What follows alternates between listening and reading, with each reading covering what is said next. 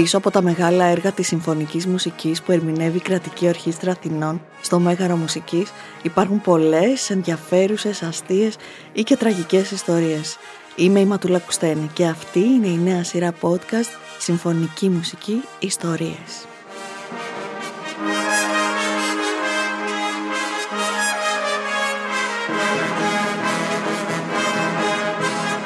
Για να μην χάνετε κανένα επεισόδιο της σειράς, ακολουθήστε μας στο Spotify, στα Apple και στα Google Podcasts.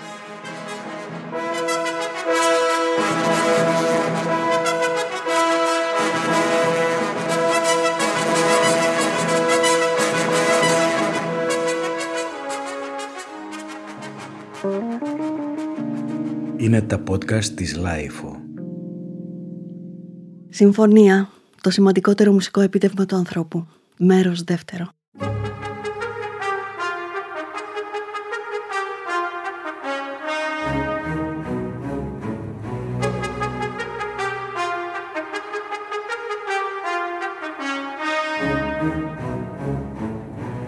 Επιστροφή στη συμφωνία, στο πιο εξελιγμένο όπως είπαμε μουσικό είδος, το πλέον δημοκρατικό, την κορονίδα της μουσικής σύνθεσης ανά τους αιώνες, τον τρόπο που επινόησαν οι συνθέτες για να πείθουν για το μεγαλείο τους. Απαιτητικό, πολυπρόσωπο, μεγαλειώδες και περίπλοκο ορχιστρικό είδος της κλασικής μουσικής, αλλά και εκείνο που αποθεώνει την αξία της συνεργασίας, της αρμονίας του συνόλου. Η μουσική που βγαίνει όταν δεκάδες καρδιές χτυπούν σαν μία. Η συμφωνική μουσική γεννήθηκε στην Ιταλία του 17ου αιώνα, άνθησε κυρίως στο γερμανικό κόσμο του 18ου αιώνα και παρέμεινε δυνατή στην πολιτική και κοινωνική δίνη του 19ου και 20ου αιώνα.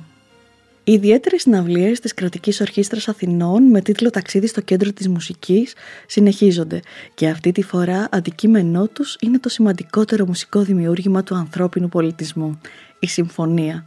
Στις 3 και 4 Μαρτίου, υπό τη σκηνοθετική καθοδήγηση της Κατερίνας Ευαγγελάκου, η βραβευμένη ιστορικός Μαρία Ευθυμίου, ο δημοφιλής συνθέτης Χρήστος Παπαγεωργίου και ο καλλιτεχνικός διευθυντής της ορχήστρας Λουκάς Καριτινός στο πόντιου θα παρουσιάσουν με τρόπο συναρπαστικό βίντεο ομιλίες, γνωστά και άγνωστα ιστορικά στοιχεία, κρυφούς συμβολισμούς για το πώς γεννήθηκε η συμφωνική μουσική, αλλά και το περιπετειώδες ταξίδι της μέσα στο χρόνο.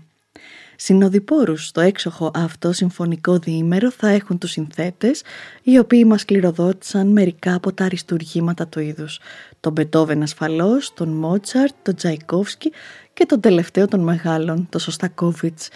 Πάμε να δούμε πώς αυτά τα ιερά τέρατα της μουσικής μετουσίωσαν σε νότες όσα κουβεντιάζουμε όλη αυτή την ώρα περί συμφωνικής μουσικής.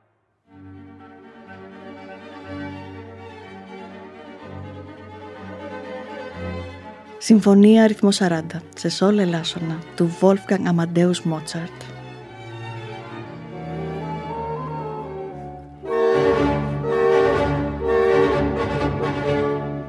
Από τα τελευταία έργα της σύντομης ζωής του Βιενέζου, η Συμφωνία, αριθμό 40 σε σόλ ελάσσονα, είναι η δημιουργία του εκείνη για την οποία χύθηκε πολύ μελάνη καθώς συνδέθηκε με μία σειρά από ερωτήματα σχετικά με τις συνθήκες σύνθεσής της. Οι εφάνταστες και ενίοτε ρομαντικές ιστορίες που έχουν κατά καιρούς γραφτεί ή επινοηθεί είναι άπειρες. Η ιστορική έρευνα δεν έχει δώσει πιστικές απαντήσεις για όλα, ωστόσο γνωρίζουμε με βεβαιότητα ότι η σύνθεση έλαβε χώρα το καλοκαίρι του 1788, σε μια περίοδο που ο Μότσαρτ βρισκόταν σε ικτρή οικονομική κατάσταση. Η συμφωνία αρχικά περιλάμβανε, εκτός φυσικά από τα έγχορδα, ένα φλάουτο, δύο όμποε, δύο φαγκότα και δύο κόρνα, αλλά ο συνθέτης αναθεώρησε παραχωρώντας μέρος του μουσικού υλικού των όμποε σε δύο κλαρινέτα.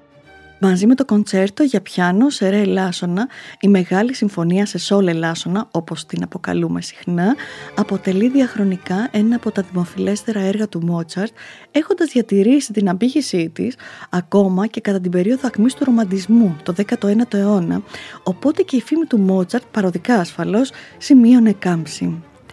Κατά πολλούς δε αποτυπώνει την ταραγμένη συναισθηματική κατάσταση στην οποία έγραφε ο συνθέτης βιώνοντας οικονομικές αναποδιές αλλά και πτώση της δημοτικότητας και αναγνώρισής του στη Βιέννη. Η γεμάτη αυθεντικό πάθος, τραγική δύναμη και συναισθηματικής πολυπλοκότητας γραφή δείχνει να προϊονίζει την εποχή του ρομαντισμού ενώ παράλληλα η εκπληκτική αρμονική και δομική της τελειότητα την καθιστά αναμφίβολα μια κορυφαία έκφανση του κλασικισμού.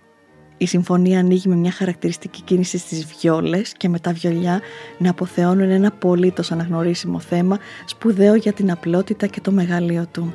Ο Άλφρεντ Αϊνστάιν χαρακτηρίζει το πρώτο μέρος αυτής της συμφωνίας το οποίο και θα ακούσουμε ως κάθοδο στην άβυσο της ψυχής, ενώ ο Αμερικανός πιανίστας Charles Rosen τη θεωρεί μία από τις κορυφαίες εκφράσεις πόνου και τρόμου στο έργο του Μότσαρτ ή μήπως όχι μόνο του Μότσαρτ.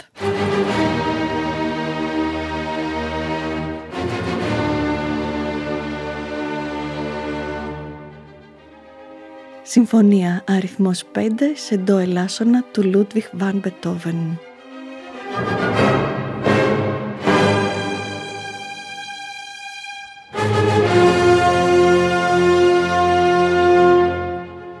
Η πέμπτη του Μπετόβεν, από την οποία θα ακούσουμε το πρώτο και τέταρτο μέρος, είναι ένας τρίαμβος πάνω στην ανθρώπινη τραγικότητα, ένα αρχιετυπικό αριστούργημα δομικής ενότητας, μια συγκλονιστική μουσική που περιγράφει την εσωτερική πορεία του πνεύματος από το σκοτάδι στο φως. Η αρχιτεκτονική ακρίβειας γραφή του Μπετόβεν αγγίζει μία από τις υψηλότερες κορυφές της, δημιουργώντας ένα ενιαίο έργο, κάθε μέρος του οποίου αποτελεί σταθμό μιας ακλόνητης πορείας. Ο μεγάλος Γερμανός συνθέτης Ρόμπερτ Σούμαν ύμνησε την πέμπτη του Μπετόβεν γράφοντας ότι παρόλο που ακούγεται τόσο συχνά πάντα ασκεί μια δύναμη πέραν του χρόνου σαν τα μεγάλα φυσικά φαινόμενα που όσο συχνά και αν επαναλαμβάνονται μας γεμίζουν με δέος και θαυμασμό. Η μουσική αυτή θα υπάρχει στο Δινεκές όσο θα υπάρχει ο κόσμος. Το πρώτο μέρος της συμφωνίας, γραμμένο σε μια κλασική φόρμα σονάτας, ανοίγει με τη διπλή παράθεση του πασίγνωστου μοτίβου τεσσάρων νοτών, τριών γρήγορων και μιας μακράς.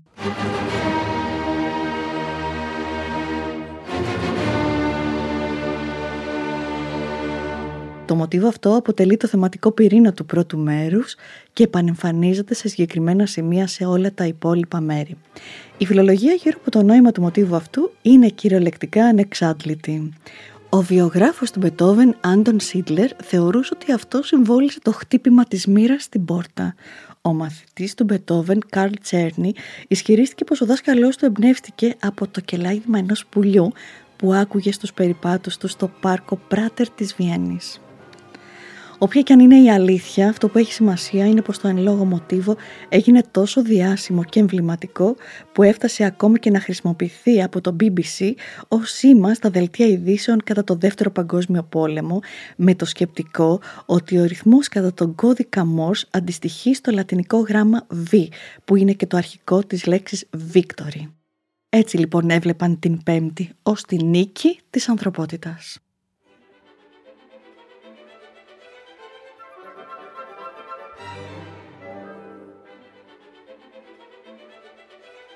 Συμφωνία αριθμός 6 σε Σύ Ελάσσονα, έργο 74. Παθητική. Πιότ Ήλιτς Τσαϊκόφσκι.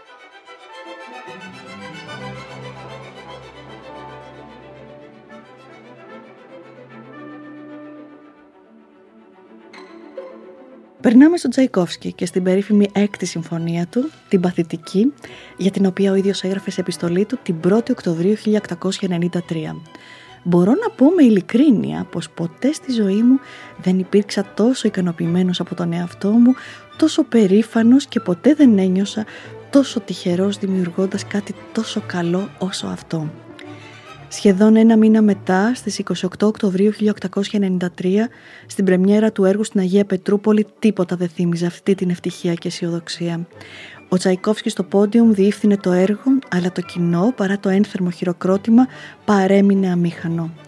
Ο λόγος είναι ότι οι άπατες είχαν αντιληφθεί την όχι και τόσο αριστοτεχνική του εκτέλεση. Κάτι δεν πήγαινε καλά εκείνο το βράδυ με το συνθέτη. Γιατί; Γιατί πέντε μέρες πριν από την πρεμιέρα είχε διαπράξει ένα μοιραίο λάθος. Ήπια ένα ποτήρι νερό χωρίς να το έχει προηγουμένως βράσει όπως επιβαλόταν να κάνει κανείς μιας και η επιδημία χολέρας μάστιζε εκείνη την εποχή την Αγία Πετρούπολη.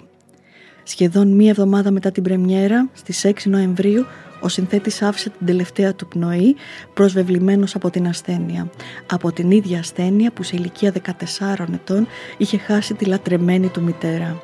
Έκτοτε η έκτη συμφωνία έμελε να συνδεθεί άρρηκτα με το θάνατο του Τσαϊκόφσκι όχι μόνο για το πένθυμο και ερευόδες φινάλε, στο οποίο είναι εύκολο να δει κανείς ένα μουσικό προειδεασμό του τραγικού τέλους, αλλά για τα πραγματικά αίτια του οποίου μέχρι σήμερα διατυπώνονται διαφορετικές απόψεις. Στη δεκαετία του 1980 για παράδειγμα διατυπώθηκε η άποψη ότι ο συνθέτης δεν πέθανε από χολέρα αλλά αυτοκτόνησε με δηλητήριο υπό την πίεση των αποκαλύψεων της ομοφιλοφιλικής του σχέσης με τον ανιψιό ενός ευγενούς. Νεότερες έρευνες αντέκρουσαν με αρκετά πιστικά επιχειρήματα τη θεωρία αυτή, αποδίδοντας το θάνατο πράγματι στη χολέρα. Αυτό ωστόσο που πιθανότατα δεν θα μάθουμε ποτέ είναι αν όντως ο Τσαϊκόφσκι ήπια το μοιραίο ποτήρι νερό ως αποτέλεσμα ολέθριας αυλεψίας ή γιατί και ο ίδιος αναζητούσε τη λύτρωση μέσα από το θάνατο. Το σίγουρο είναι πως το έργο αφιερώθηκε στον Βλαντιμίρ Ντάβιντοφ, δεύτερο γιο της αδερφής του συνθέτη Αλεξάνδρας, αγαπημένο ανιψιό του Τσαϊκόφσκι και αποκλειστικό κληρονόμο του. Ακόμα και σε εκείνον όμως ο Τσαϊκόφσκι δεν αποκάλυψε ποτέ το πρόγραμμα της Παθητικής Συμφωνίας, το οποίο θα παραμείνει για πάντα ένα άλυτο μυστήριο. Έτσι, άλλοι βλέπουν στην παθητική μία προσπάθεια του συνθέτη να εκφράσει το ιδιαίτερης φύσης απαγορευμένο και ανολοκλήρωτο πάθος του για τον αγαπημένο του ανιψιό, ενώ κατά άλλους είναι ένας αποχαιρετισμός του από τη ζωή. Το τρίτο μέρος που θα ακούσουμε είναι το πλέον εξωστρεφές όλης της συμφωνίας. Ένα πομπόδες και στιβαρό εμβατηριακό θέμα με διαρκώς κλιμακούμενη ένταση που τονίζεται και από ένα σημείο και μετά οδηγεί σε καταιγιστικές κλίμακες. Ήταν τόσο θριαμβευτικό το κλείσιμο του μέρους τόσο στην πρεμιέρα της συμφωνίας όσο και σε μετέπειτα εκτελέσεις που το κοινό συχνά σε αυτό το σημείο ξεσπάσει χειροκροτήματα.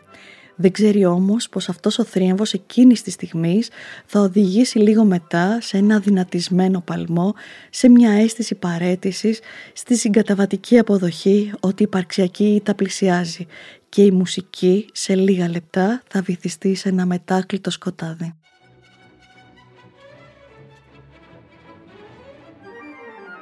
Φτάνοντας στο επικό φινάλε, και πάμε τώρα για το φινάλε της βραδιάς με την έκτη συμφωνία του Σωστακόβιτς. Έργο βαθιάς, ειλικρινούς και αυθεντικής μουσικής απόλαυσης, αν και στριμωγμένη ανάμεσα στις κολοσιές και πιο εξωστρεφείς συμφωνίες του, δηλαδή την πέμπτη και την έβδομη, γνωστή και ως η Συμφωνία του Λένιγκραντ, η σχετικά παραγωνισμένη έκτη ήρθε σε μια εποχή που ο συνθέτης έπρεπε να διαχειριστεί το θρίαμβο της πέμπτης, διαχείριση που δεν ήταν ούτε εύκολη, ούτε αυτονόητη, ιδιαίτερα υπό ένα πολιτικό καθεστώς που άμεσα ή έμεσα επιχειρούσε να χειραγωγήσει την καλλιτεχνική του έκφραση. Σε άρθρο του το Νοέμβριο του 1938, σε ένα πολιτιστικό περιοδικό της Μόσχας, ο Σωστακόβιτς αποκάλυψε τα σχέδιά του για μια μεγαλειώδη συμφωνία για ορχήστρα, χοροδία και σολίστ, που θα βασιζόταν στο ποίημα Βλαντιμίρ Ήλιτς Λένιν του Μαγιακόφσκι και θα εξέφραζε μέσω του ήχου την αθάνατη εικόνα του Λένιν ως γνήσιου τέκνου του ρωσικού λαού και ως μεγάλου ηγέτη και καθοδηγητή των μαζών. Παρ' όλα αυτά το σχέδιο σύντομα εγκαταλείφθηκε και έτσι η έκτη συμφωνία που ξεκίνησε να γράφεται στις αρχές του 1939 δεν είχε τελικά σε τίποτα να κάνει με το σοβιετικό ηγέτη αφού σύμφωνα με δηλώσεις του συνθέτη η καλλιτεχνική ενσάρκωση της γιγάντιας αυτής φυσιογνωμίας είναι ένας απίστευτα δύσκολος στόχος. Η πρεμιέρα της συμφωνίας δόθηκε δύο χρόνια ακριβώς μετά από αυτή της Πέμπτης στις 21 Νοεμβρίου 1939 στο Λένιγκραντ, στη σημερινή Αγία Πετρούπολη, από τη Φιλαρμονική Ορχήστρα της πόλης. Η ανταπόκριση κοινού και κριτικών ήταν θετική αλλά και συγκρατημένη. Η συμφωνία έχει μια συνήθιστη δομή σε τρία μέρη, εκ των οποίων το πρώτο είναι το αργό μέρος με διάρκεια μεγαλύτερη από όσο το δεύτερο και το τρίτο μαζί. Κάποιοι κριτικοί της εποχής θέλησαν να δουν στο πρώτο μέρος την έκφραση της σκληρής ζωής του λαού τα χρόνια του Τσάρου και στα γρήγορα και λαμπερά επόμενα μέρη τη χαρά του λαού μέσα στο σοβιετικό καθεστώς. Ο ίδιος ο Σωστακόβιτς, λακωνικά και μάλλον αδιάφορα, δήλωσε πως με τη συμφωνία αυτή προσπάθησε να εκφράσει μια ανοιξιάτικη διάθεση χαράς και ζωντάνιας. Η αλήθεια πάντως είναι πως ο συνθέτης επιστράτευσε το πιο καυστικό του χιούμορ και έγραψε ένα έργο με σπάνια, ρυθμική πολυπλοκότητα, αντιπαράθεση διαφορετικών μοτίβων που συνδυάζουν ευφυώς τον γκροτέσκο με το πομπόδες αλλά και σημεία που αφήνουν μια υποδόρια αίσθηση τραγικότητας. Πνευματώδης και εύθυμη καθ' όλη τη διάρκεια της, η έκτη μοιάζει με φρενήρη πορεία άγριου καλπασμού. Το πρώτο μέρος διακρίνεται για τη στοχαστική εκφραστική του διάθεση, ενώ σε σημεία παραπέμπει στο στυλ της μουσικής δωματίου, γεγονός που καταδεικνύει σαφή επιρροή από το Μάλερ. Η δεύτερη ενότητα φέρνει στο προσκήνιο διάφορα όργανα σε σολιστικούς ρόλους, όπως το κόρνο, το αγγλικό κόρνο και το φλάουτο. Σε παρεμφερές μήκος κύματος κινείται και το φινάλε, που κατά το Σωστακόβιτ ήταν το πιο επιτυχημένο φινάλε έργου του μέχρι τότε. Μία μελωδία αναπάντεχη, ατίθαση και ζωηρή, που όπως λένε μοιάζει σαν να συνοδεύει τη φυγή ενός λάβου από μια παράσταση του Broadway.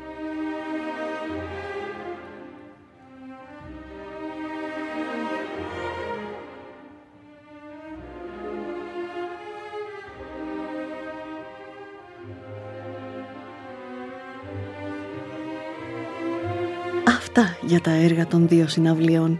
Με τις συμφωνίες τώρα θα συναντιόμαστε όσο χτυπάει η καρδιά μας. Και για να θυμηθούμε ξανά αυτό που έλεγε ο Σούμαν περιγράφοντας τα αριστουργήματα του Μπετόβεν οι συμφωνίες θα υπάρχουν στο δίνεκες όσο θα υπάρχει ο κόσμος.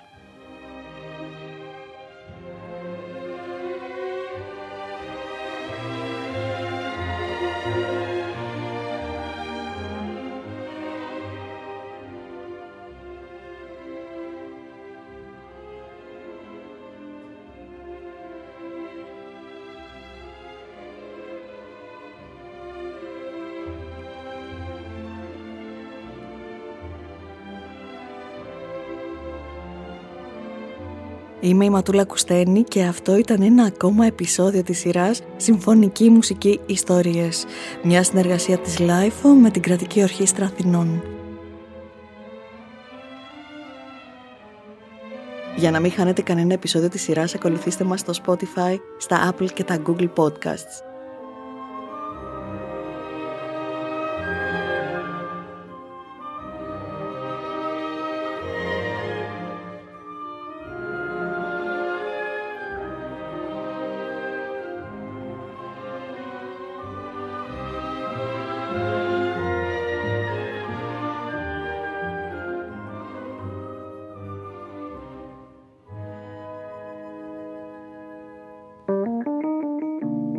Είναι τα podcast της Λάιφο.